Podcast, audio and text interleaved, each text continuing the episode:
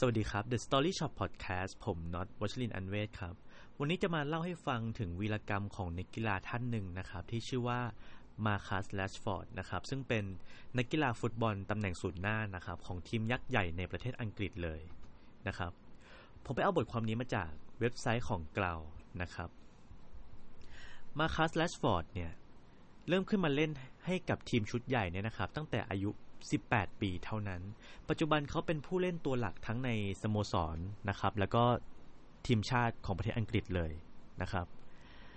แลชฟอร์ดเนี่ยเกิดมาในครอบครัวของชนชั้นแรงงานครับเขามีแม่ที่เป็นแม่เลี้ยงเดี่ยว แล้วก็มีพี่น้องเนี่ยห้าคนด้วยกัน ที่ยังจำเป็นต้องอาศัยโครงการช่วยเหลือทางสังคมเพื่อที่จะให้พออยู่ได้นะครับ ซึ่งในประเทศสหราชอาณาจักรเนี่ยนะครับ มีเด็กถึง 4.2 ล้านคนที่มีฐานะยากจนนะครับ แล้วก็หลายครอบครัวเนี่ยไม่มีเงินพอสำหรับค่าอาหาร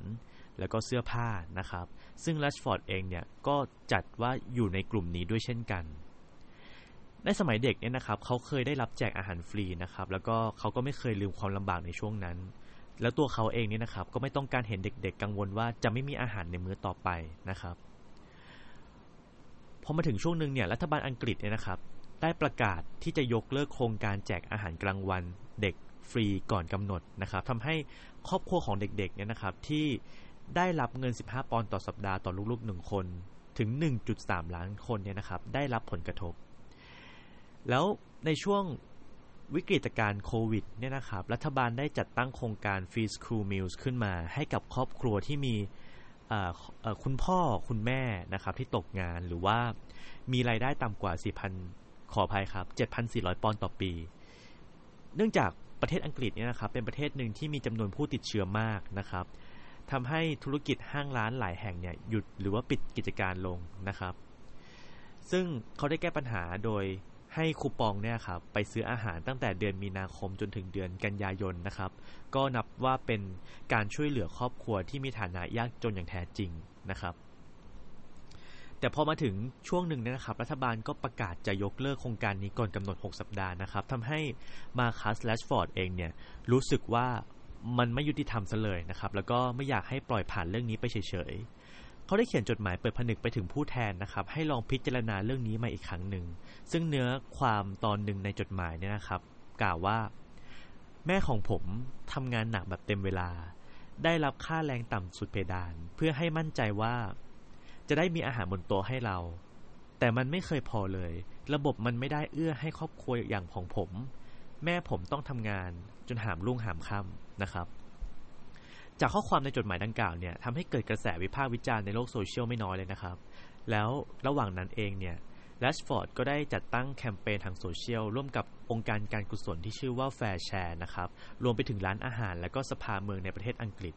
เพื่อจัดซื้ออาหารให้แจกจ่ายนะครับ ให้กับเด็กๆนับล้านชีวิต โดยตัว Rashford เองเนี่ยนะครับ ระดมทุนได้ถึง 20 ล้านปอนด์แล้วก็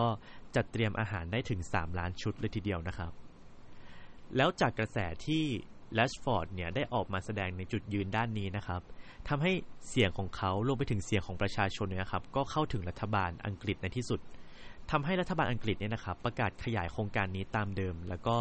แต่ก็ยืนยันว่าโครงการนี้นะครับก็ยังคงไม่ครอบคลุมไปจนถึง summer หน้านะครับ แต่ว่าก็ยังเราก็คงต้องให้ความดีความชอบกับ Rashford อีกครั้งนะครับ แม้ว่าโครงการนี้เนี่ยได้ถูกยกเลิกไปเมื่อ 21 ตุลาคม ปี 2020 นะครับ เนื่องจากว่าการลงมติเสียงข้างมาก แล้วเสียงส่วนใหญ่เนี่ยครับก็เลือกที่จะให้ยกเลิกโครงการนี้นะครับ เนื่องจากว่าเศรษฐกิจที่ค่อนข้างฝืดเคืองของอังกฤษนะครับ แต่ว่าแลชฟอร์ดเองเนี่ยก็ยังคงเดินหน้าต่อสู้เพื่อเด็กๆเลื่อยมานะครับ จนกระทั่งวันหนึ่งเนี่ยนายกรัฐมนตรีอังกฤษเนี่ยนะครับ ก็เริ่มเปลี่ยนใจทุ่มเทงบประมาณให้กับโครงการนี้จนถึงวันหยุดคริสต์มาสนะครับ ด้วยความสำเร็จดังกล่าวนะครับแรชฟอร์ดก็ได้กล่าวไว้ว่าวันนี้เนี่ยผมรู้สึกภาคภูมิใจอย่างยิ่งที่พวกเรามีความก้าวหน้าครั้งสำคัญ พวกเราจะไม่ยอมแพ้กับเด็กๆของพวกเรา เราจะไม่ยอมแพ้กับอนาคตของประเทศนี้นะครับ